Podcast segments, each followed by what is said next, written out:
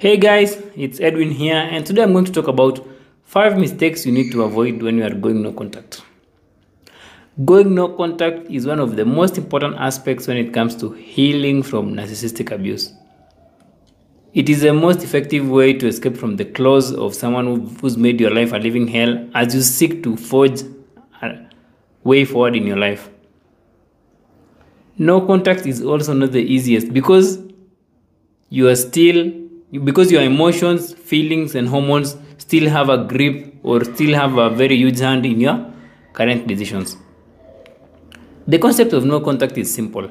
It just involves completely cutting off all forms of physical contact with your ex so that you can get the time and space to heal and process your past hurts. Involves no phone calls, no text messages, no stalking them on social media, no communicating to them through mutual friends, like just cutting all the communication with your ex. And the thing is, you are most vulnerable after leaving a narcissistic relationship. And that's why you need to take stringent measures to go full no contact so that you cannot find yourself in the same cycle of abuse. I've said full no contact because most victims of abuse do not really go full no contact. And at times they choose to forget or they choose to leave their windows or their doors open just in case their abusive ex wants to reach out and make amends for their past hurts. So in this video, I'm going to share with you five common mistakes you need to avoid so that you can fully go no contact with a narcissist. The first mistake you need to avoid is going no response instead of no contact. This is where you choose not to talk to the narcissist, but you've left your door open for them to call you, text you, or just to communicate with you. You've not blocked them, you've not deleted their number, you are still following them on social media, yet you claim that you've gone no contact. They have access to you and they even send messages to you, which of course you choose to ignore or you choose to not pick up their calls. And of course, most of the time you choose to read those messages and even delete them. But the key thing is you've received that message, which means that you've not gone no contact. You think that by not responding to those messages that you are going no contact. That's a very common mistake and that's not no contact at all. And the thing is you are just playing with fire. You are simply underestimating a narcissist who really knows how to play their game so well and have a deep understanding of your weaknesses and vulnerabilities.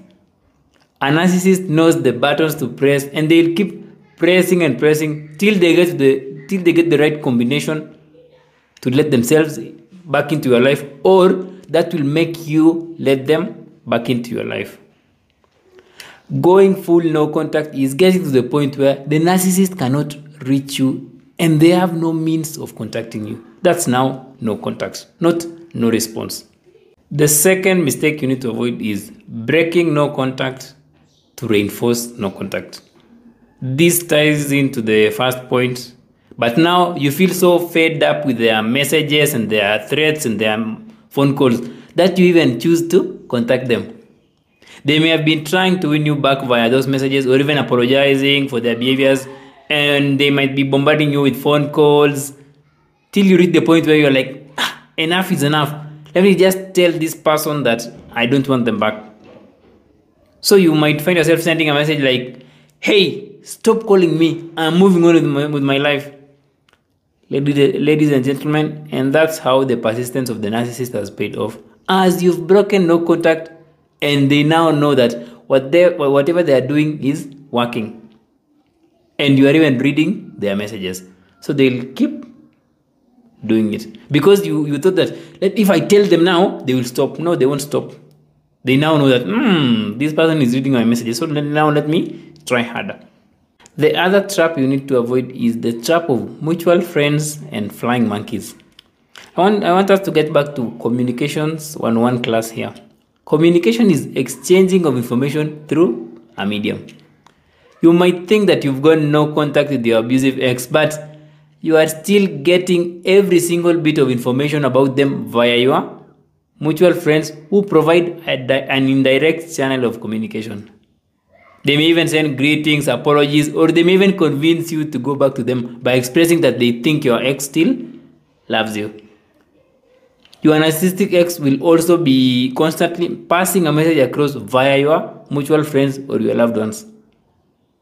Some of your mutual friends and loved ones may also be siding with the narcissist and, uh, and may be just abusing you by proxy. So the fact that you are not talking to your narcissistic ex directly doesn't mean that you are not communicating with them via your mutual acquaintances. When you constantly get information about them through other people, then it means that your no contact has been compromised and you need to do something about it. This is a common trap which people ignore, and the best thing to do is, where possible, avoid those people who side with your ex, as it will do you more harm than good in your healing journey. And if you cannot avoid them, just set and uphold clear boundaries, clear no contact boundaries with them. That's how you reinforce your no contact. Another common trap you need to avoid is stalking them or spying them on social media. You may have unfriended them or even blocked them, but you just find yourself keeping tabs on their social media profile just to see how they are going on with their lives. It may look so harmless to you till you start seeing a post which directly hints that the narcissist is passing a message across to you. The message can be a motivational quote like, Some people come into your life to teach you a lesson, or something like, I've never felt this happier and free. They may also post some cozy photos with their new supply with, uh, with, with captions that make you so jealous and so unworthy. It's like all their posts are just a way to continue their psychological torture and even make you regret why you left them.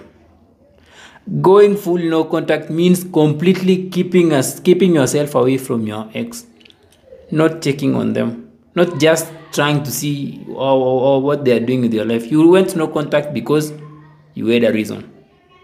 The last no contact mistake you need to avoid is thinking that going no contact is enough when it comes to dealing with a narcissist.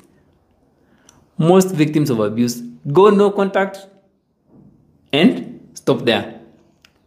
That's a huge one because the fact that you are not communicating with your ex physically doesn't mean that they've stopped torturing you in your head or psychologically.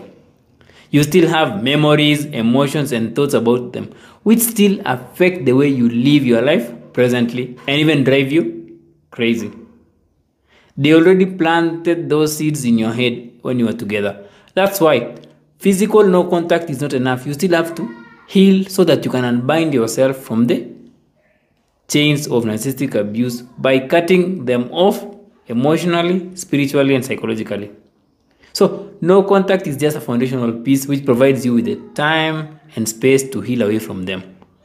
And now, because you are in no contact, now you take the second step and go inward so that they can stop affecting your life completely. No contact is not the end, it's just the beginning. Then from there, go inwards so that you can completely free yourself from the narcissist. No contact is a very important piece in your healing journey, especially in your in the early stages when your reality is still so distorted. It's good to know that the narcissist will not stop contacting you when you go no contact, and they can be quite relentless as they seek to win you back. You should know that the main reason you go no contact is not to hurt the narcissist or as a form of revenge. You go no contact so that you can heal, free yourself from the binds of narcissistic abuse, and reclaim that life you deserve. You don't go no contact to just survive, you go no contact to thrive. It would be pointless if you spend most of your no contact days just keeping tabs on the narcissist instead of going inwards to heal and rediscover your authentic self. So use your con- no contact wisely and avoid those common traps.